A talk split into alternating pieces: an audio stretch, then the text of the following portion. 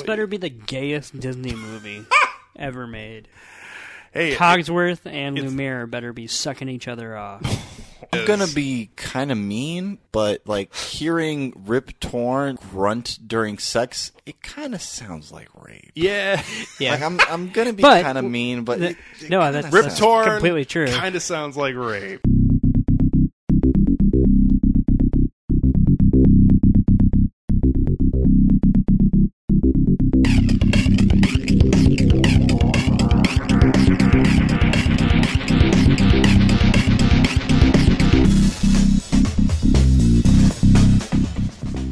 Welcome into Film Tank, the weekly podcast that covers both new and classic cinema.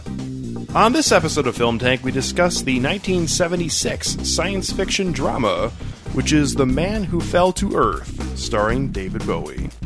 If you would like to get in touch with Film Tank, you can always email us at filmtankshow at gmail.com. You can also find us on Facebook, Twitter, and Instagram at Film Tank Show. And you can listen to all of our episodes on our website, filmtankshow.com, or on iTunes. And now, here are your hosts, Nick Cheney, Toussaint Egan, and myself, Alex Diekman. Hey there, everybody, and welcome back into Film Tank. This is episode 105, and I am Alex Diekman, along with my friends and co hosts, Nick Cheney, I'm a friend. Yes, That's adorable. and a co host. I'm happy to be a co-host. Ooh, thank you.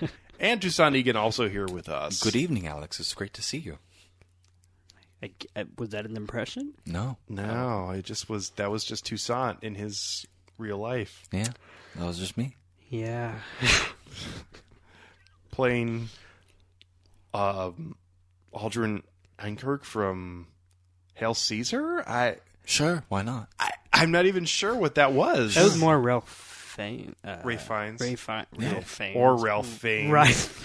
you know what? I'm just going to stop talking. I'm just really Probably excited not. to talk about this movie. Actually, so. And you're back in that accent. All right. yeah, it's gonna be great.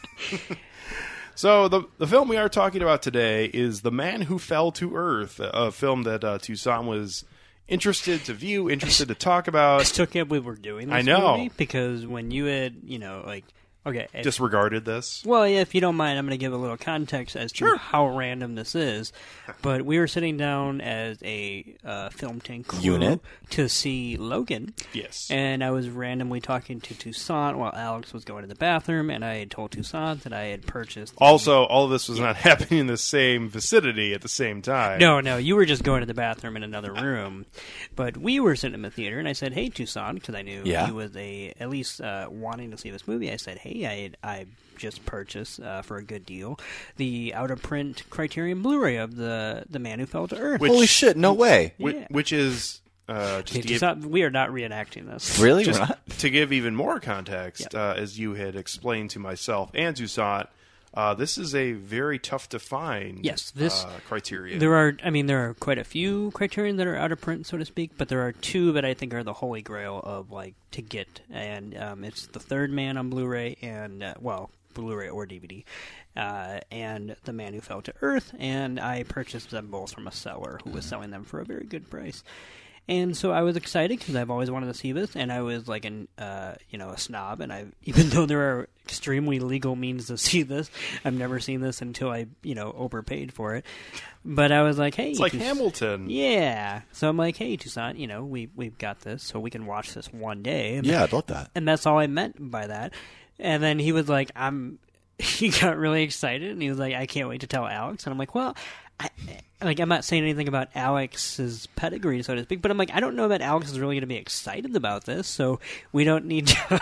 to and then Alex gets back, But I knew the, the, the, the profundity of, of the fact that you were able to actually acquire this Well, for the money that you did, and that that, is that is yeah. true as well. Yeah. And so Alex got back, and then sure enough, I uh, I was right, and Toussaint uh, was like, "Alex, guess what?"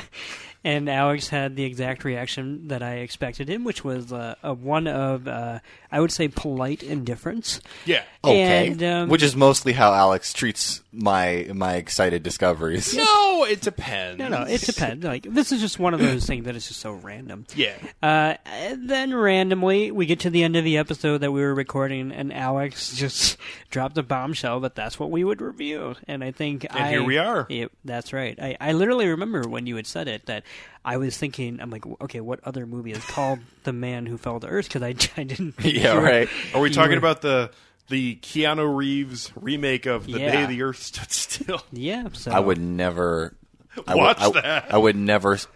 I would leave. I would rather leave. I would leave the podcast. I would leave the podcast quit. than to review the inferior version of that great film. Yeah. so here we are. Yeah. almost on like a lark. So, uh, But that's okay because you know what? That keeps it fresh. It really I does. think. So the film, the man that the man who fell to Earth, uh, came out in 1976 and stars obviously David Bowie. In addition, uh, Rip Torn, Candy Clark, and also Buck Henry. A lot of, a lot of pretty, pretty to the point names Yeah. uh, in this film, and this is uh, this is an interesting one for my IMDb. So we'll see what you guys think about Yeah. this. Thomas Jerome Newton is a humanoid alien who comes to Earth to get water for his dying planet. He starts a high technology company to get the billions of dollars he needs to build a return spacecraft. At the same time, he meets Mary Lou, a girl who falls in love with him. He does not count on the greed and ruthlessness of business here on Earth. However, that's it. wow. That's That was a roller coaster. yeah, kind of like this movie, but Yeah. uh, still, um, I think it kind of gets the point, but at the same time, it also That's like repeating what happened instead instead of like the point of the movie, Yeah. so Yeah. to speak. But yeah, interesting. I interesting. mean, it, In that, it's a very it's poor not- summary, but it's a reading. it's not factually inaccurate. yeah. So, um, why don't one of you guys start off? Because I, uh, as you could expect, probably have a much different reading than on this than either of you do. Um, so, Uh, what's interesting about this movie, like a lot of movies, but at least as far as being a classic movie, as far as pro, uh, uh, not this era, um, none of us have seen this movie before we walked in to record this podcast. So we are all literally coming off of a fresh viewing. Mm-hmm. And I think that's going to be a, a, a theme in all of our opinions, for better or worse.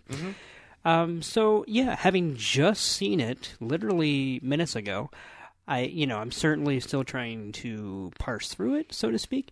But I have to say I enjoyed it.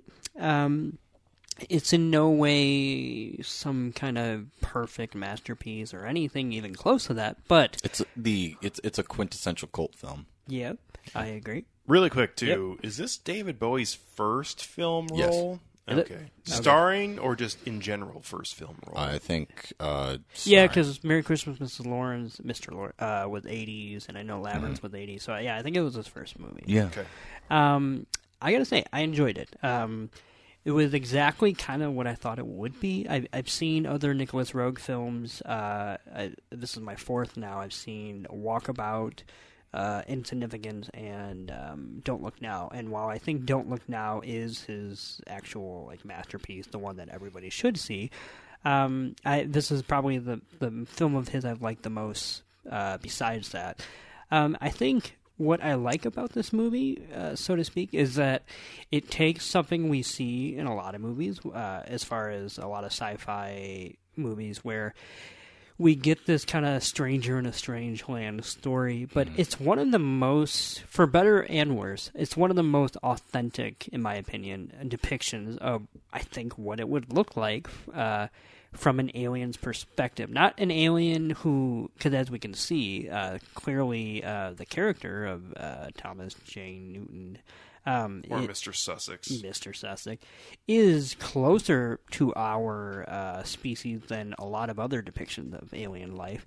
Um, but is that it's this what what makes this movie surreal and what makes his journey surreal is simply in those little moments in which the everyday mundanity of life um, becomes terrifying and Yeah. alienating and Terri- yeah, like the- the, the initial moments when he's just like looking around the town with the inflatable like bounty house and the and the guy who is hanging out of the uh the the, the derelict playground set and like he was just rambling like a drunk i'm just like And- and- i i just and asking for help. I, I just wanted to like pull like Thomas aside and be like, I promise. I know it's weird, but I promise it's not always like this. I'm terrified by this, Thomas. Okay, it's not gonna like be this all the okay. time. Yeah, it's gonna be okay. It's okay. You're white. It's fine. Yeah. It's all going to be fine. Yeah, be, be, be White happy. man. Be happy Shit. that you're not a um uh If you were a Muslim, no bad no no times no for no. There's there, there's another parallel film to this where it's like a an alien who comes guy. to Earth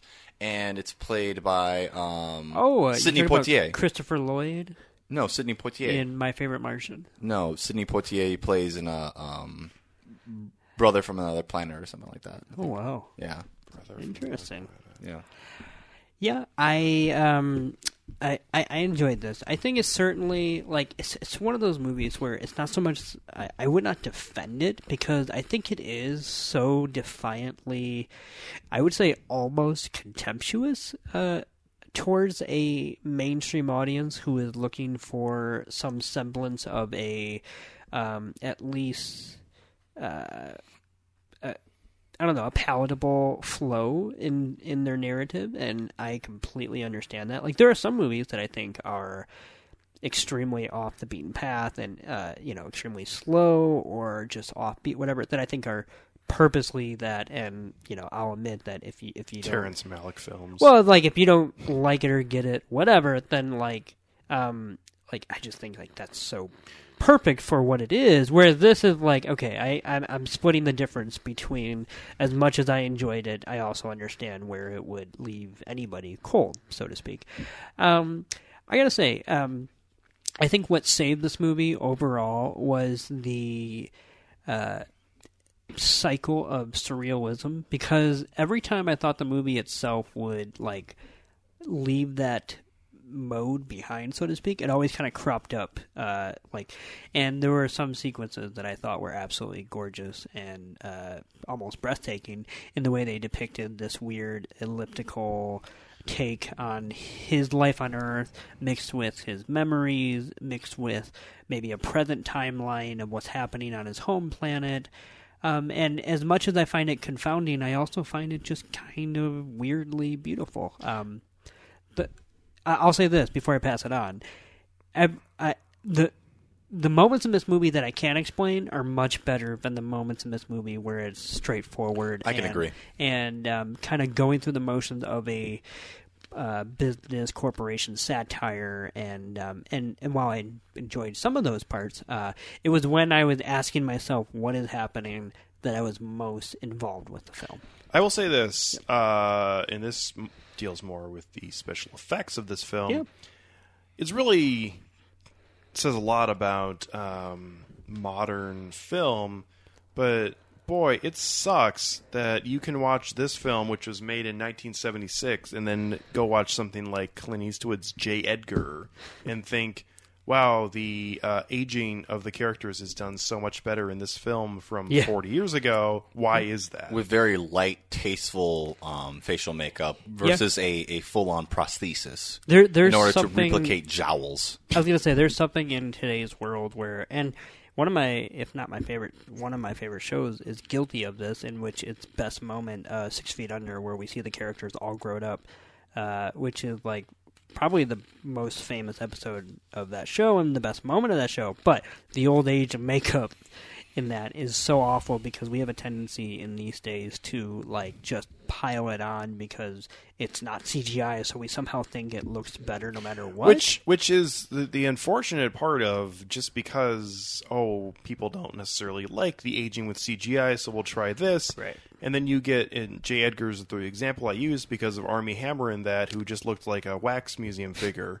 Um, but you look here at the aging specifically of uh, Rip Torn's character and of Mary Lou, and it feels Rip authentic. Torn, especially, I thought, Yeah. because uh, you know Toussaint had remarked when he first showed up, like how young he looked.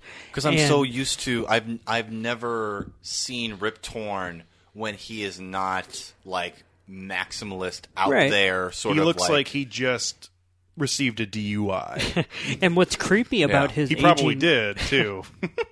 And what's creepy about his aging makeup is that by the end of the movie, I don't know if they're fortune tellers, but he looks closer to what he ends up looking like in real life than I think most of them could have predicted. So Yeah. uh, I, I give him kudos for that. So, yeah, the graying um, temples and the uh, the kind of patchwork under his Yeah. eyes. Yeah. I thought that was Yeah. really interesting. Um, So in in general, I liked it, and um, while I can certainly see any problem with it, um, I still think it at the very least it's something that I think people should at least try. yeah. sure. So you know, as a like sci-fi aficionado, I've always been sort of intrigued about seeing this, and I- you know, being knowledgeable about some of um, David Bowie's uh, past uh, film roles. This is always was sort of an intriguing thing to me because it's like, well, of course, like David Bowie would play an alien who like comes to Earth in search of water and stuff, and it's like I'm just interested to see how it actually would play out. I have, I, I had not read what the premise was. I did not see any like trailers about this film before beforehand. I just wanted to like go into it fresh. I felt like this film, for as elusive as it is, it deserved that to be able to like watch it on a on a first impression. And I gotta say that I really really enjoyed it. Um, I think that um, the initial moments of the film uh, were sort of jarring and it, it, it, was me trying to play catch up in order to understand who this character was in relation to the world around them as like and what their their goal was because it's not explicit from from the get go. It was like, but in hindsight, it's like it just builds and and you realize like, okay, like well, that's a pretty like simple bare bone premise, and that's fine.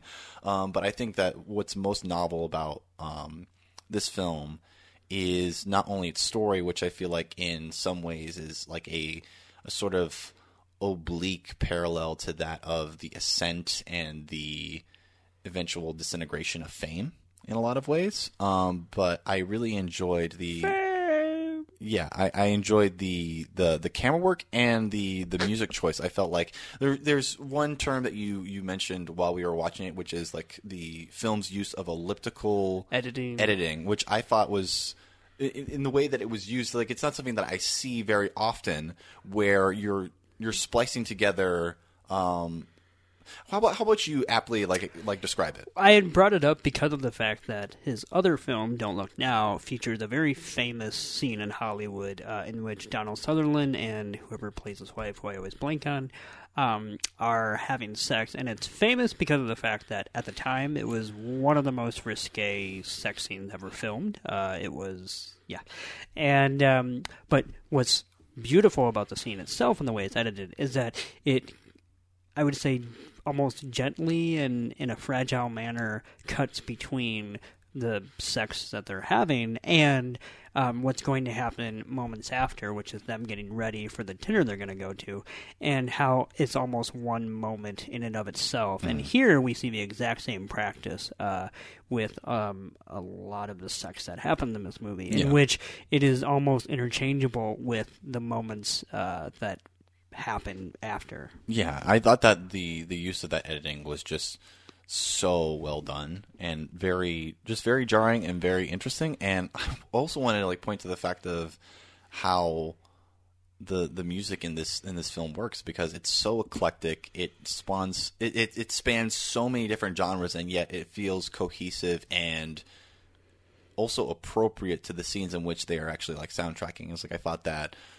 it, it's it's I have to listen to the soundtrack again. I have to watch this film again just because I love the music in it, and I just can't pin it down to just one one genre. It's like they had stuff where um, they had the the the universe suite where they had like Mars playing in the background, and then they had like some crazy like synth some synth rock, and then they have like these beautiful piano uh, interludes and stuff. Like I feel like the wonderful uh, country western. yeah, it's like the, the director, like whoever was the sound director for this was just uh, throwing everything at the wall, and it's like because like they figure, holy shit, I'm working on a film with David Bowie, I gotta like I gotta go out there. It's like, and, and they did, and it, well, it and works well. not to mention the actual final, not scene, but the final, the beginning of the final scene is uh, um, uh, what Rip Torn's character going through a record store to, Uh-huh. to find his character, uh, David Bowie's character's Yeah. record that he had made. And Yeah. So I, one thing I'll say before I pass it back to you is that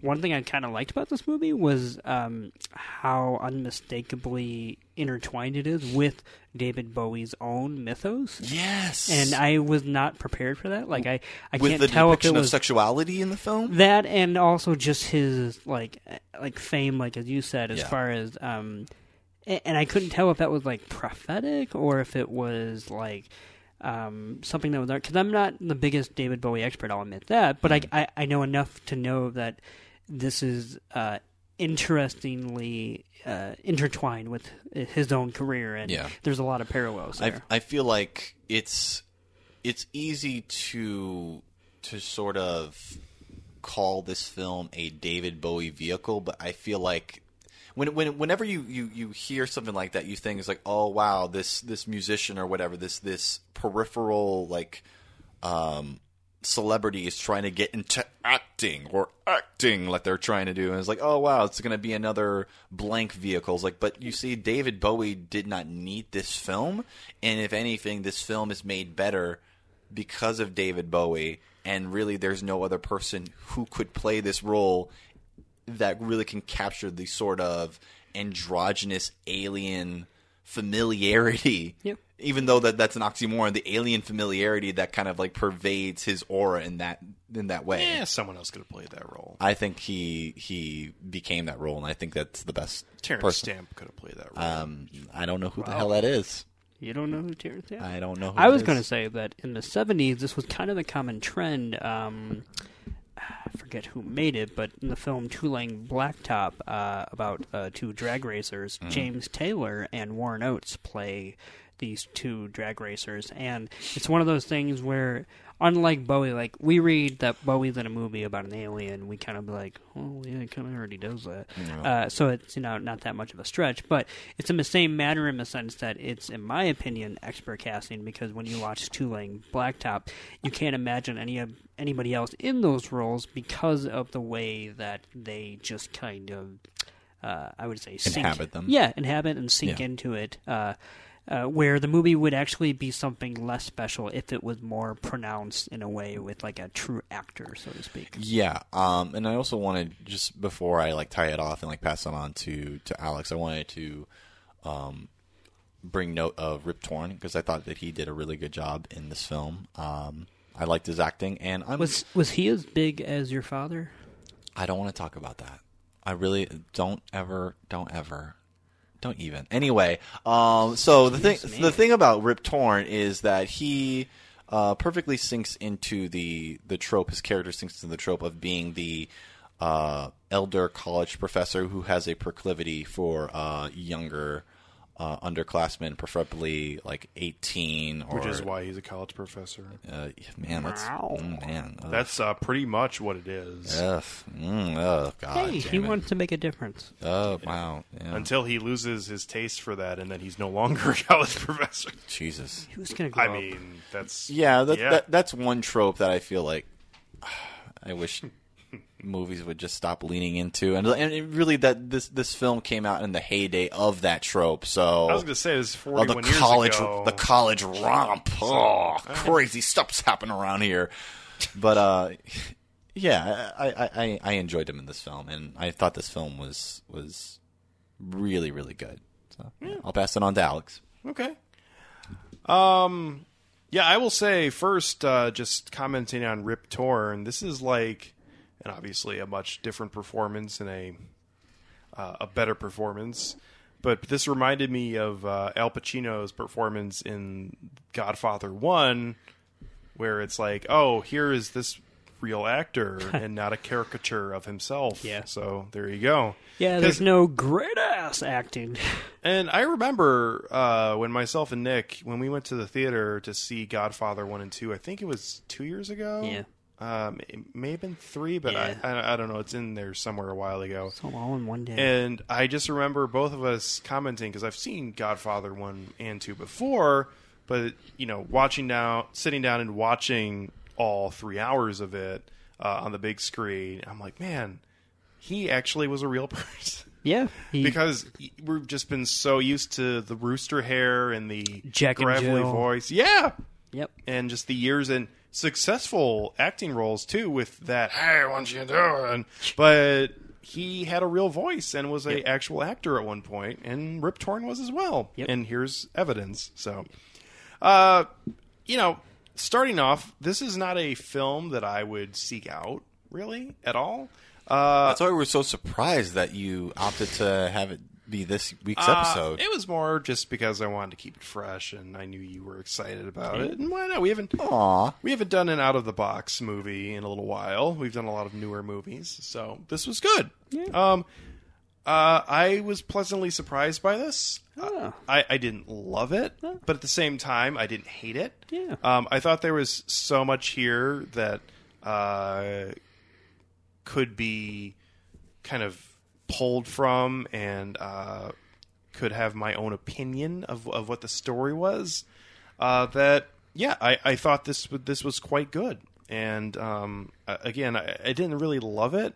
Uh, I, I will ag- agree with both of your sentiments that I think David Bowie puts on a pretty solid performance here. Uh, I think you know we see in you know this millennium century whatever you want to call it when you see someone come from a different arena than acting that they became famous in and then try to become an actor or actress it usually starts off either horrible or it goes nowhere and then they go back to what they were doing.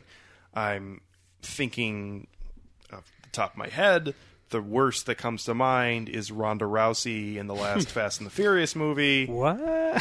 which was unfortunately uh, a thing. Yeah. Um, but you see here David Bowie, who obviously is comfortable in what he's doing, and and does put on a very solid performance of what he's doing. Now, if he was in a different role, having to play a different character in a film that wasn't like this, I'm not sure what that would be. But for this, it really does work. Yeah. Um, what I do like about this story is that although there are so many moments that feel very abstract to me and feel very up to the viewer's perspective of what is exactly going on. Um, the the film that actually I I tied this to, and I have another feeling about this film uh, as it relates to pop culture slash real life, but uh, the film that actually I relate this to is, is pretty amazing because obviously I wouldn't have thought of it if uh, I had seen this film five years ago. Uh, but that is Interstellar, and it's interesting uh, for me because you have this this idea at the beginning of Interstellar that the humans are going out to seek out a new home when the way that they were able to be sent was that they were supposed to try to save their own their own race and bring them back there when of course the grand purpose is to bring them to this this new place uh, and I feel like for me personally that's the entire gag of this entire film is that David Bowie is stringing them all along to think that he's trying to go back to his home when really he's just trying to send an alert out to send his people here. Why would Yeah. he not want to go back to his home planet? I mean, who's going to take care of his toaster oven slash McDonald's hash ha- like hash brown vehicle But that that's runs on wind currents? Apparently, But but to me, at least in my reading of it, that's Yeah. the, the whole point. Is he's supposed to be doing these things that are distracting. Yeah. Uh, the the Earthlings. That's from- kind of what I love about that IMDb uh, summary, Yeah. which is like that is yes, that is what characters are saying is happening. Yeah. But in reality, whether it's that he wants his people to come to them, or even a more laissez-faire reading, which is that kind of what I kind of got out of the first, which is that in my opinion, he just got distracted by human and which which is is Right, That's I- the, that's that's the thing about this film, which I I really do like as well, is that there's not a definitive avenue. It is very much up for grabs. Um, but uh, at the same time, that final scene really made me firm in my feeling of it because he came to him, uh, that being Rip Torn's Yeah. character, and found him, saying, "Oh, I found you by listening to this record, and it's playing on the radio," and that, and it just really just firm that up in, in my brain. Yeah. Uh, really quickly before I pass it on and, and we can talk a little more. Um, something I just like saw a couple of things early on and thought, man, that seems like that, and it just there were too many things that I couldn't stop thinking about it, and that Dr. was House's leg. no, believe it or not, uh, and that's the comparisons of of David Bowie's character, whichever name you want to call him. Uh, and Howard Hughes, which I, I, I think is interesting Yeah, Um, actually, yeah. Continue. because we see a lot of little traits, uh, whether it be his uh, extreme just isolation from from humanity and from other people. Obviously, very eccentric person who does not want to be directly involved. He's obsessed with uh, the desert and with with with the film. Uh, he's anti-alcohol, at least in the beginning. And uh, obviously, the, the obvious one being TWA, which is shown multiple times throughout this, which Howard Hughes owned. So, uh, I was gonna say his fascination itself with, even if he wasn't necessarily trying to get back to his own, but with creating the device that would travel, Yeah. so to speak. yeah, so it, it was just too many things for me to not stop thinking about it. So, Give me the milk. I think it's well, there. There's several things I'm I'm thinking about right now. I'm just trying to like I'm I'm rattling them off before I forget about them. One, I think it's really interesting uh, about his uh, increasing reliance on alcohol because at first he rejects all forms of alcohol and only drinks water because that's what he came here. That's where he came to Earth in order to get. But then he increasingly becomes more reliant on alcohol, and as we know, alcohol is an inebriant, but it is also something that that dehydrates you. So you're literally, it's like he's literally killing himself while he's like, Well, not to mention if well, indulging himself. if, if it does dehydrate him, then in a lot of ways it makes him feel like he's home because yeah, I guess. Yeah, you know, But- I mean, just you know, as far as that passing hey, I. I suppose No, I- I, suppose that's true. And as far as um, comparisons uh, between this film and others, like I think it's really interesting, Alex, uh, when you highlight Interstellar, because I think that the closest parallel, at least for me, and we mentioned this a little bit um, during our watch through, um, I think that the the closest parallel I can think between this film and another film is Under the Skin. Okay. and I, and I know that as a whole, looking at them as a whole, they have they are very different films with very different tones, with very different depictions and definitions of of the other of alienism, right?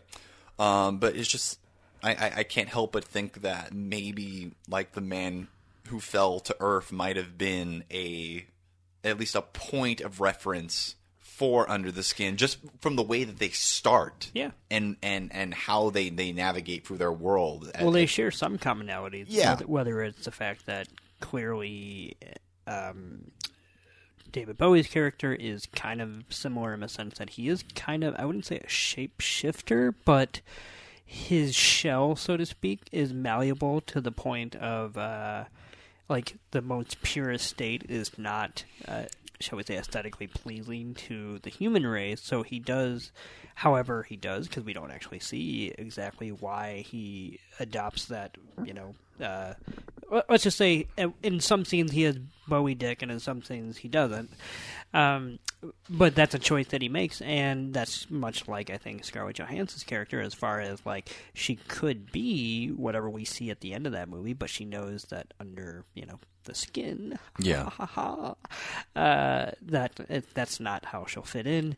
well, she Um, does try to she go, she and then there's then there's the oh, Yeah. and then there's the grabbing of the lamp, and then the, well, oh, and what's what interesting? the fuck is that What's interesting is that if we are comparing, them, I'm Kang and Kodos from The Simpsons. Fuck. wow What- What's interesting though is that if they are similar, which I actually agree with you, Toussaint, Yeah. is that what's interesting is that it. I think a lot of what's different about them is actually does come down to not the source materials, but the uh, gender that they both center around. that is I mean, really interesting I think it's. I. I don't think it's an accident, so to speak. That I agree with you in that sense. I can't imagine that Jonathan Glazer is not at least even subconsciously influenced by the man who fell to Earth. Mm. But clearly, when you center this kind of story around uh, either gender, you're going to come out with different ways of uh, how your protagonist interacts with others and how they uh, exhibit power. Because I think we can both agree that, or we can all agree that both characters, in some way or another, essentially becomes the most powerful person on that planet. It's just in in their own respect. Yeah, I can see what you're saying. Yeah, Yeah, so- yeah. Um, just circling back, two last points. Um, and and and that, touching on the fact, like, yeah, uh, Nick, I totally agree with you in in that summation of like how they're similar in that way. Um, I said before that uh, brother from another planet starred Sidney Poitier. I want to issue a correction on that. yeah. I was wondering about It that. was actually uh, Joe Morton, who you you might know him. Scandal? you- you- well, yeah, sure, Scandal, but you also might know him from uh, Terminator, uh, Judgment Day, and Okay. the the sci-fi show Eureka. Um, it's from 1984. It's a sci-fi comedy, and I and circling that Now, back. is he Miles Dyson or is he somebody? Else? Yes, else? he's Miles Dyson. Okay. Yeah. So he's also uh, the police sergeant from Speed. Then is that? Yeah. Okay. Yeah. Got it. Um, so he's had like a lot of notable bit roles. Yeah. Um, I think it's really interesting how Nick, you, you, you talk about the, the main difference between them being genders. Like I, I, I would love to. I'm sure somebody's written a, a, a study on this, or at least an article in some ways. But like comparing uh, the man who fell to Earth with Brother from Another Planet to Under the Skin, and seeing how those films sort of portray the the constructed arbitrariness of of of those sort of like like like personas and signifiers of like gender and race. Like, Yeah. I think that that'd be really uh, interesting to Re- unpack. really quick too. Yeah. Before we, you, Nick, you give your your answer to what Toussaint is saying. Talking about gender and race. How about the fact that Toussaint you made mention that this is a film that came out 40 years ago? This has a very clear moment that involves homosexuality, and it also has a very clear moment that involves Interracial, interracial yeah. sex. Yeah, and which which for I guess for its time, I can't. I mean, for its time, I guess it's considered risque. I would say for its time, it wasn't popular, but it wasn't unheard of. So No, but, at, but the, yes, at the same time, they're, they're both here, and we're, we're Yeah. talking about them right now. So it's uh, you know, it all just kind of comes yeah, together. Yeah, definitely. I, I think that even that itself is sort of indicative of an aspect of, of Bowie in that he just didn't suffer any type of like discrimination on those. On, on he he was very he was mu- much like Prince. Yeah. ironically, as far as them passing in the same year, but, Yeah, but- as far as like sexuality was exactly what they were defined by, and yet also was not what they were limited by. they were both multi instrumentalists, and they are both like willing to go outside of their traditional sound in order Yeah. to explore like different things, and and even exploring different mediums such as film and and other stuff like that. But they occupied, I think. In some respects, two opposite ends of the spectrum, and that they weren't necessarily opposites, but they just occupied different quadrants of of music and did similar things in in sort of like shifting the status quo when it comes to um the the the the the default nature of of the gender binary. Yeah, yeah, and and right before I, I, I dip out again, I was like, I just want to make note of the absurdity of this film and, and some legitimately funny and, and dark points, like when uh, uh, Sussex's uh, patent clerk is attacked by two roughnecks who decide to like put on like some polished bowling ball like guard mask helmets and like take turns taking off his glasses so he can't see, and then just like throwing him out of window. I was failing having- the first time, and they're just like, "Oh no!" It was like, "Don't worry." it's like, That was a very like Tarantino-ish moment. Yeah. yeah, Where they are struggling to put on the helmets and then struggling to get Well, out the window. and apparently Yeah. they had the wrong helmets because then they trade the helmets. yeah, it- Oh man, um, yeah, I got to admit, when they were like swinging uh, his body, I was like having flashbacks to being like five years old, and, and cousins would like swing me, but thankfully not through a, a window.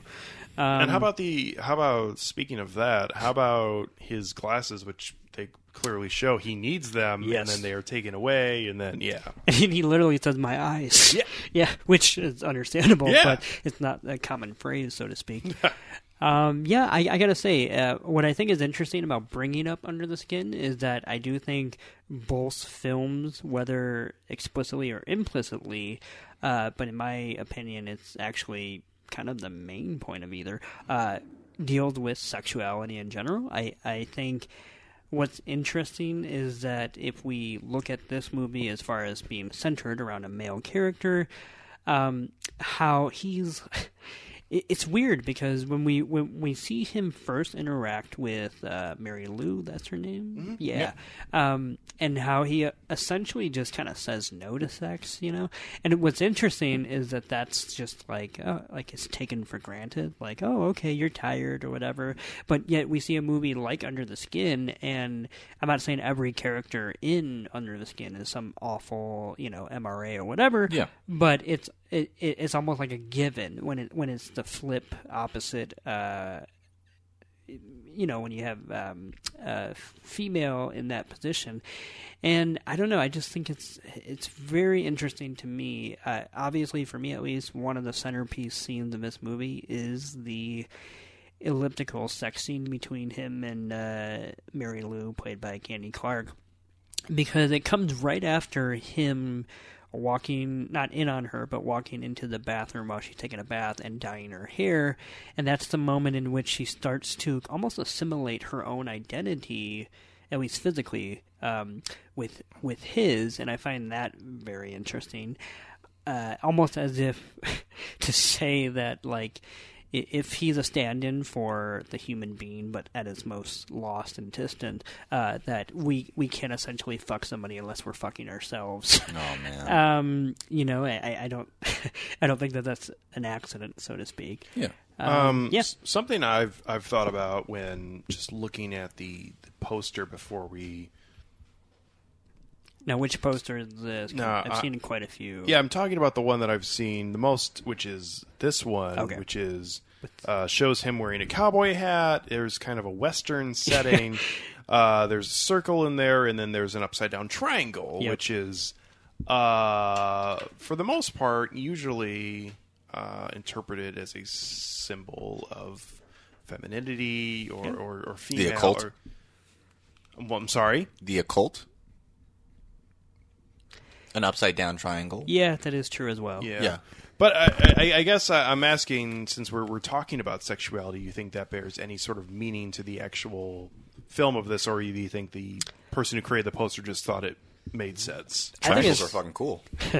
I think it's both. I think a it's you know the the title of this movie is the man who fell to earth. So I think it is interesting that even in its uh, title, I'm I'm, I'm sorry. Yeah, I, no, I just re- remembered something. What? Um, I thought he's that's the title of the film. No, not not, not even shit. that, but but there's there's even a uh, I, I remember uh, it was somebody looking at a storybook early on. Was it Rip Torn's yeah, character? is when he looks at the uh, the book made by the World Enterprises. World Enterprises, and if you actually pay attention to what the illustration and what the poem is, like I was able to, it it, it lingered on it enough that you were able to read enough of it. Yep.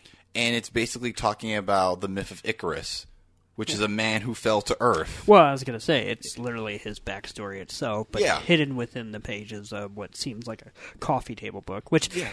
I also kind of appreciated, which is this weird way of uh, him embedding himself in very commercialized items and um, like the idea of a patent itself is kind of interesting to me because it's it's almost this like ownership of an idea rather than an actual item and i thought that that to me like even if it's a completely normal thing in our own world and whatnot, it's such a weirdly abstract uh, legal. And I, I always think of like legal terms and uh, uh, whatever to be concrete. Like this is the law. You you read each and every facet of it and you understand it. And yet something like a patent, like that in and of itself is almost defiant in its abstractness. So I thought it very interesting that that's essentially how he made his fortune and, and he made his business was off of like almost uh, I, I would say manipulating uh,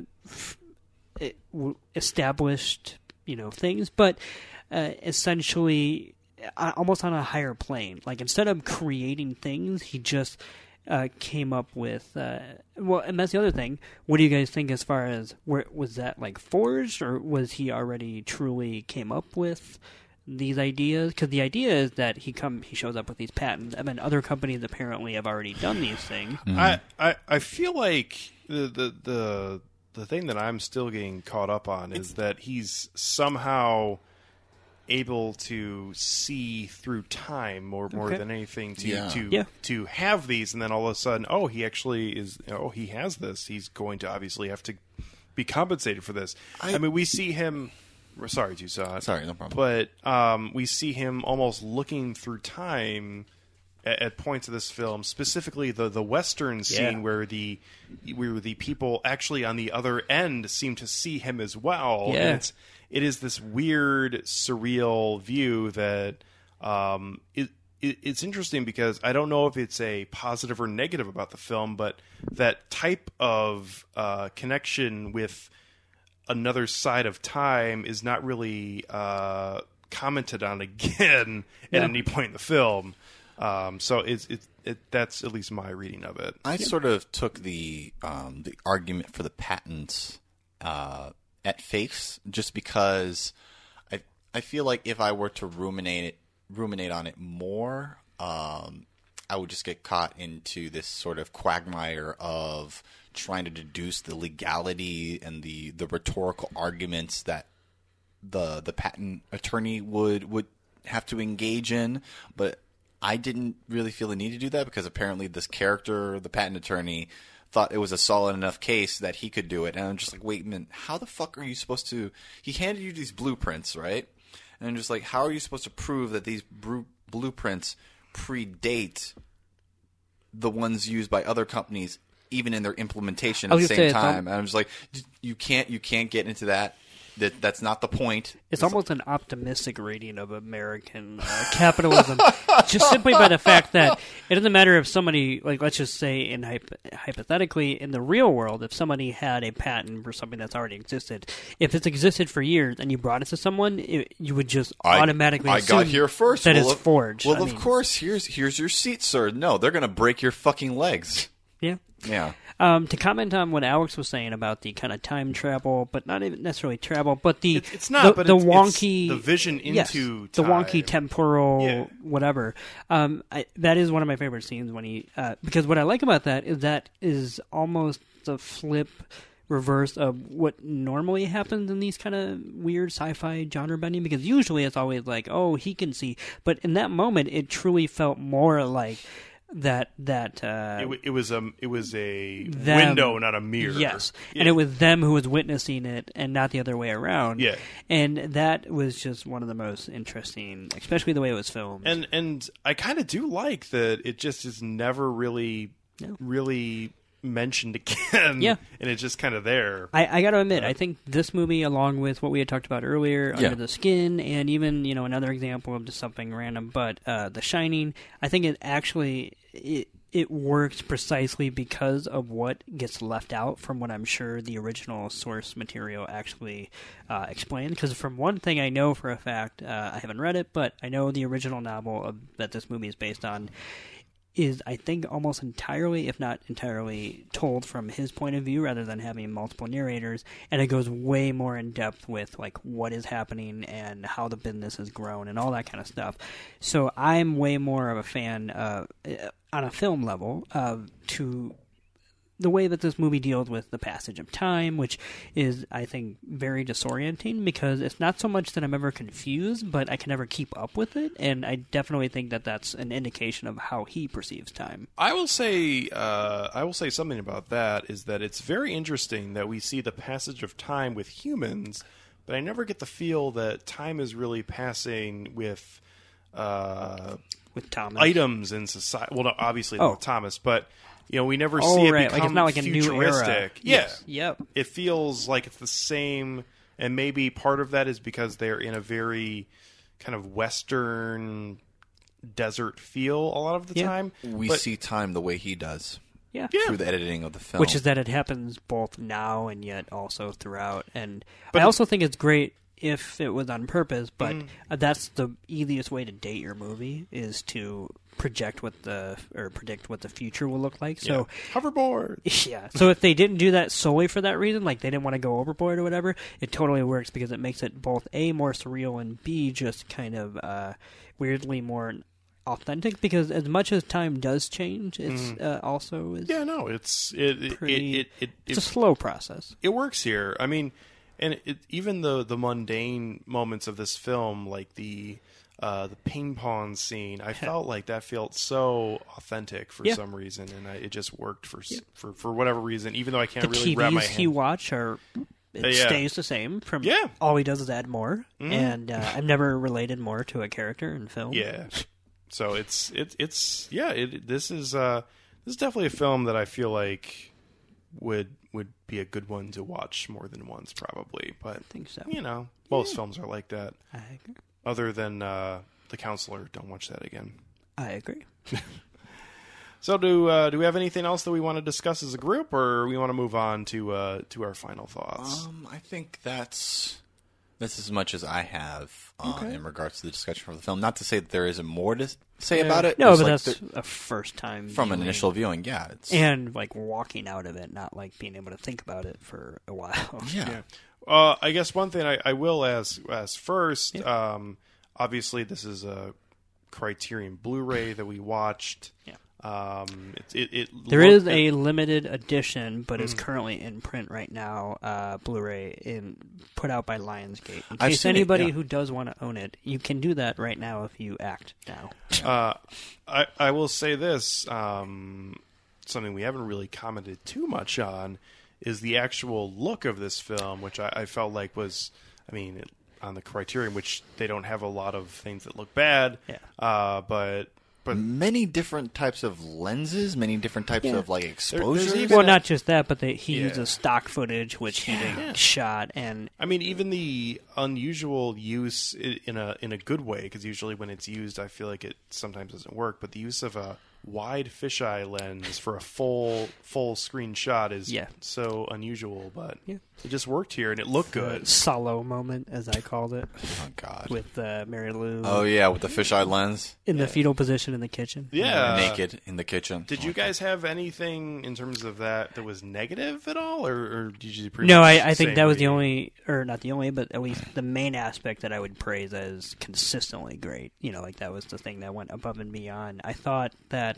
even when it went from stock footage to shot footage, which is a clear difference in both uh, the film stock and uh, just deterioration of the film print itself, um, it, it, it looked fantastic. One of my favorite shots of anything is in this movie, which is of uh, Mary Lou standing at night on the bridge of that kind of Japanese uh, dock, so to speak. which is their home. right, but when she's dead center of it, um, in which it frames her, so to speak, I that was uh, I think a gorgeous shot. But, Toussaint mentioned uh, something early on when we see Rip Torn uh, speaking with his boss at the at the school, where you have the Oh, yeah. framing. Oh yeah, he's separating caught in between the um, Yeah. the shelving unit. Almost. Yeah, I feel like the the it's not few and few and apart, but there are like a, a few choice moments where the mise en scène and the cinematography of this film just kind of converge into some really interesting segmentation and and and framing of characters against like other objects in the frame, and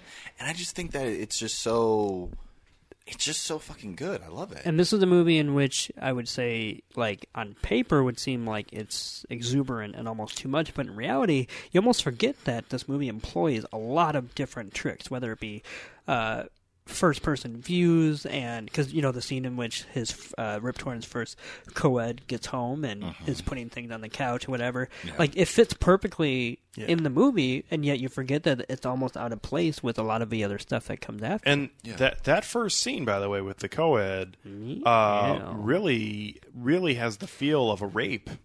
At, at, at, for me, That is Well, and that- what's that is interesting, a, though- a damning description. It has the feel of a rape. I like, mean- and I I, don't mean- I disagree mean- with you. I it mean, has I- the cadence. it, it, it is it is one of The those cadence of a rape. one of those moments for me at least that toes the line. Like, it So you don't think hap- that they were playing? No, I do. Oh, okay. But I feel like you watch something like this, you watch something like some of the scenes in Elle, which obviously But yeah. there are true rape scenes, but then there are the scene where you're just like, Are they?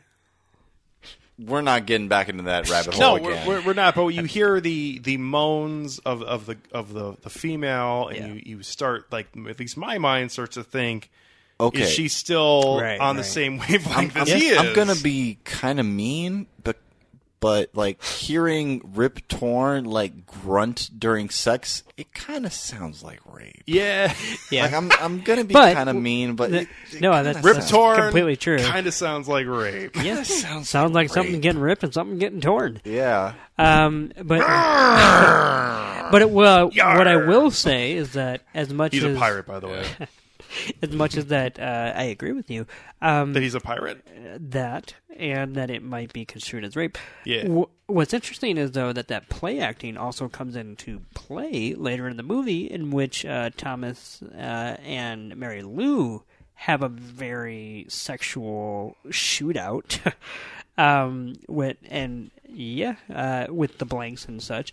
And what I, f- I, I find that interesting because for me, I feel like a lot of what Thomas does feels like a charade in some ways. And once again, I think commenting on that with uh, with sexual intercourse is also another way to say like this is more of an act for each other rather than an actual. Uh, How, how about the literal use of shooting planks at the same Oh yeah, time? I mean that that is happening as well. How about the the the literal use of what looks to be like cum all over an alien's body when they're like dancing? That's cream corn, and Yeah.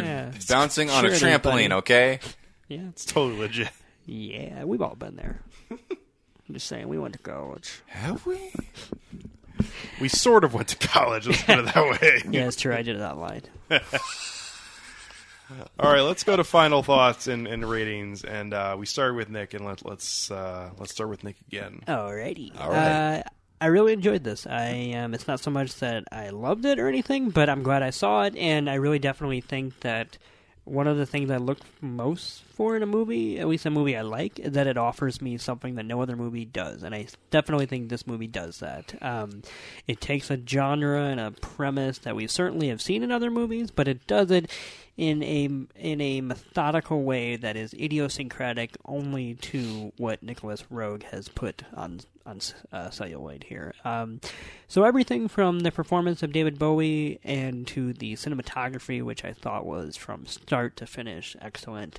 Uh, I'm a big fan of this movie, and I can't wait to watch it again because it, it's one thing to watch it for the first time and to try to get your bearing as it's happening to you. It's another thing, I think, uh, to of course experience it because it it might sound corny or cheesy, but the second time you watch it, you will be more in the protagonist's shoes of being able to. Uh, see time and see what's going to happen versus what's what's happening and I, I think that'll be an interesting perspective to have on the film so I am going to give it three and a half out of five stars. I, I'm definitely a fan. Oh, cool. Yeah. Um, I echo a lot of the sentiments. Obviously, I really enjoyed this film, and in that it it offers something that I haven't really seen before. Like I would I would agree with that. I think I skew towards that line.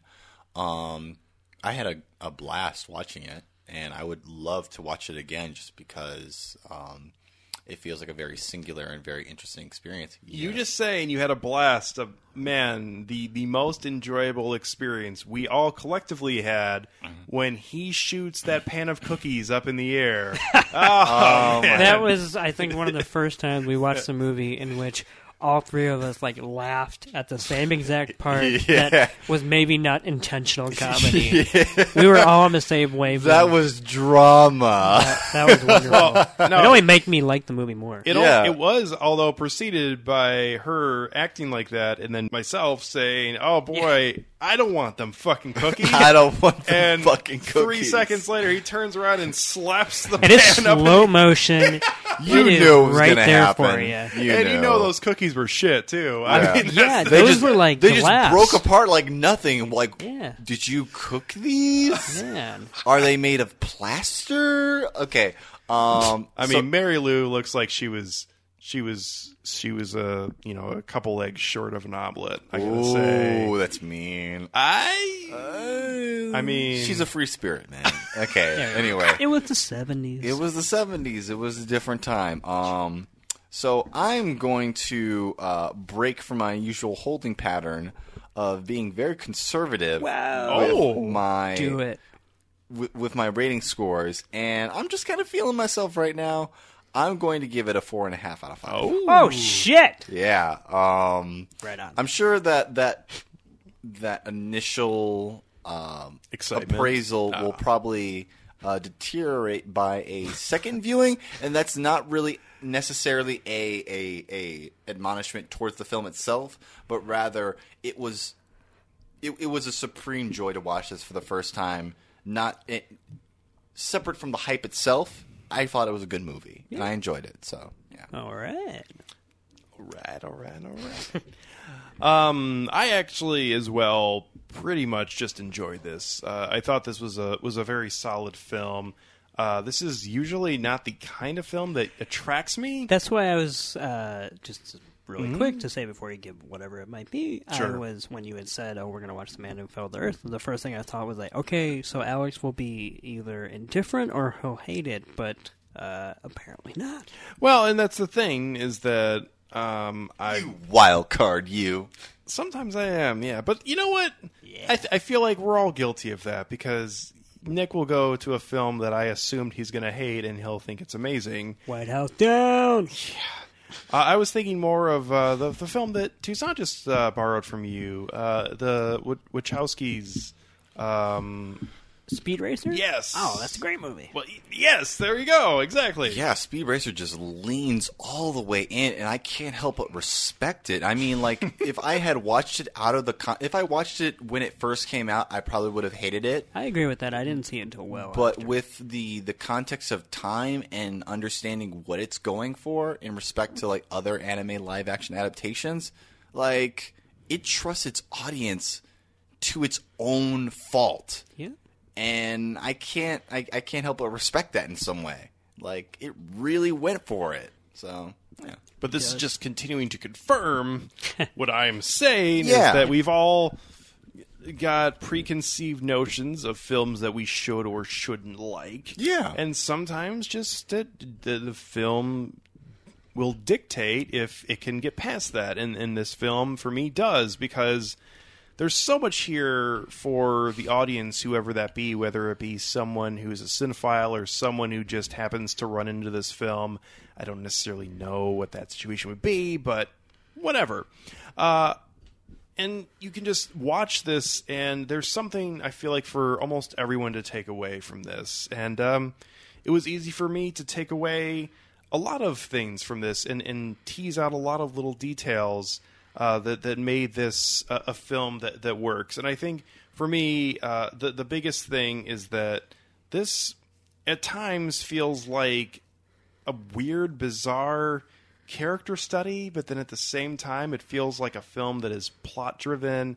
And it, it ends up in a place that, that feels definitive for me, and it may feel completely ambiguous for somebody else. Uh, so, a lot of great things here, and a lot of things to kind of absorb, um, but overall, a lot of things that I enjoyed. So, uh, it's a three and a half out of five for me for uh, The Man Who Fell to Earth, which I, I think is a, a really strong film.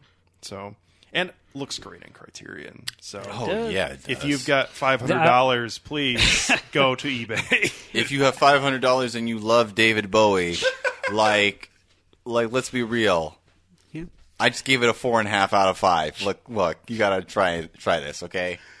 I will say uh, this movie, and that's the power of Criterion, but this should not look as good as it does because Power it is- Criterion. Yeah, Thank I- you. I stand by that. Nick. Uh, but this is a cult film, a movie that was not appreciated when it first came out, and um, also I believe I- can't imagine that it had a long run in theaters. You know, so this is a print that was you know wasting away somewhere, Yeah. and the fact that it looks as good as it does, especially for being a genre film and not just some simple whatever, uh, is kind of remarkable. They must have did a lot of work, I think. So, uh, yeah. yeah, Criterion does good work usually. They somehow got Armageddon onto a to a onto a That was print. their deal with Paramount. I know They- it happened. It did. So- hey, I have the Armageddon Criterion. Do you really? I do. That's amazing. It's great. I love it. The commentary alone is worth it Oh. with Ben Affleck. who- Just trashing it, I'm assuming. well, he, it's not even trashing it, but he's almost like he, he's just bluntly admitting. I also don't want to play Batman after I play him twice. No, but he's bluntly admitting like Fuck Mike you, prima donna. Michael Bay's. Uh, just, I don't know, disregard for any sense of Science. uh, yeah, or science or sanity. Because he'll go up to Michael Bay and he'll be like, "Hey, this scene doesn't really make sense because they say that this, this, this, this, and yet that's technically not true or whatever." And then Michael, he said, "He goes, yeah," and so Michael just says, "I don't fucking care," and so I just walked away, and it's like, oh man, and there's a lot of anecdotes like that. Got to get that paycheck, man. yeah, so He was in a movie called Paycheck. hey, he really was. Yeah, with Aaron Eckhart. That's not a good film. No, I think Paul Giamatti might be there too. that sounds familiar. And Oh. Uma Thurman. Uh, maybe. Oh boy. Oh dear, we're going. So we're going to a bad place. We're gonna. Uh, we will not be doing paycheck. paycheck. Next week, though, uh, we will be reviewing a film that uh, certainly will be seen by a lot of people, and that is the live-action uh, Disney version of Paycheck. Uh, no, the live-action version of Beauty and the Beast, uh, starring Dan Stevens and Emma Watson, and I mean, it, I mean, it just kind of happened that I said Dan Stevens first because the Beast came to my mind, and I said Beauty and the Beast and whatever. But um, Emma Watson's definitely been in the news for reasons that Boobs. aren't necessarily aren't necessarily just for uh, being the lead actress for this film, which may or may not be a good thing. I, I, I don't know. This better be the gayest Disney movie ever made. That's all I can say. hey, Cogsworth and Lumiere better be sucking each other off. Look, we don't need another recreation of uh, Sausage Party, okay? I don't need that with. I think we do. I don't need that with household appliances. All right, I really don't. I don't need the the. Burning I, the candle at both ends. I I don't need. was need that your French accent? 'Cause I that was know. terrible. the I don't know what iron that was. to be to be. I don't want to talk about it. Well, there is that one weird part in the the animated version when uh, when the father is drinking out of Chip, Chip? and Yeah. Chip says, "Oh, it tickles." Well, it did. What, what's he supposed to say? There's a lot of coded. Don't be weird about it. There's a lot of coded sexuality in, Ah, in Disney. early Disney Everything. films. in early Disney films and a lot of Disney films. I mean, Now, the the early Disney films really hit on the racism, but the later Disneys Oh, are the oh one that yeah, get- they did. I feel like that was like a like a studio mandate when like Walt Disney walked in. He just pointed to the uh, to the list. There's like one, two, three, four, like a list of just like racial epithets that have to just be coded into the background, like painted into the background. And if I don't see them in the background, you don't get your paycheck. By, by the way, I'm I'm I can't smoke in front of children, but we're gonna teach them racism. I mean, I mean, yeah, they gotta learn. yes, They gotta learn. Yeah. I love Disney World, by the way. So I love Epcot. So Aw. fuck it. Yeah, that came along after he died. Yeah, so there he's- you go. Yeah, he's dead. Whatever. I love Epcot. yes. Do you know what Epcot stands for? Um, I did, but I forgot. Uh, Epcot stands for Experimental Prototype Community of Tomorrow. Ah, very good, Yeah, Alex. I could Thank s- you very much, sir. No sir. problem. That seems like a very Buckminster Fuller name for uh for an experimental society. Yeah, that's cool. If you if you look at the original Walt Disney plans for what this was going to be and what it turned out, it's a little different. Oh yeah. I bet it was just a giant swastika. wow. That must have been really hard to walk around. It's like then they just walked him back, and I'm just like, why don't we just make it a circle Why don't around we just, the world? Why don't we just freeze you? How does Yeah. that sound? Yeah. That's- we'll we'll bring you back when races. We might be seeing Walt Disney soon. What? Ah, What? because racism is coming back, Oh, like full on. yeah. So yeah. Escape from Tomorrow is a very bad film. I, I need you to know that. Why are we on this? We were talking about Disney. Anyway, know, but- let's let's walk it back and just like end Let's- this episode We're not talking about Escape from Tomorrow. because it's bad. Not because of that, but we're just not. It's also really fucking terrible. Also not the reason. Yeah. We are talking about the live action Beauty and the Beast, which has a lot of names. Uh, Emma Watson, as I mentioned, Dan Stevens, as I mentioned, also Josh Gad, Uh, we also have Luke Evans, and then obviously Ewan McGregor. When you said that it has a lot of names, I thought you were gonna like come up with alternate titles for it, like socially acceptable bestiality, the fairy tale. You need to go to bed. I'm sorry. Yeah, I'm sorry. I mean, people get pissed off about a gay character, but then like they don't mind like Emma Watson like going out with some like ram-headed like beast monster. But he's not really a beast. He's a man, so it's fine. He's white, more importantly. you disputing that he's white? You gotta see the movie. Jesus. That's the big surprise. That's the twist ending. He, How how did he every returns and it, Uh, he returns at CGI Richard Pryor. what the fuck? Oh boy. Uh, what was the name that I missed? I missed one of the the major names. Ian McKellen. Yes. There you go. So there you go. He plays uh, Cogsworth, I believe. does. So, yeah. What's up with the Jack Nicholson Joker laugh? Cogsworth? Then. It is time to wrap this puppy up. so, thank you very much. Uh, I feel like Toussaint identified strongly with the protagonist of The Man Who Fell Earth. Thank you very much for listening to this episode of Film Tank. You can always find our episodes on filmtankshow.com. In addition, you can find us on iTunes or Stitcher. You can also find us occasionally on Facebook, Twitter, or Instagram at Film Tank Show. Thank you very much to Toussaint Egan, sort of, also Nick Cheney, myself, Alex Diekman. Thank you to the audience again. Thank you to yourself. I've done that multiple times. I guess I've never noticed that. Uh, oh, I've, I usually walked it back, but we're just going to keep it this Alrighty. time. Yeah, why not? Fuck it. And thank you again to the audience. Uh, we'll catch up with you next time.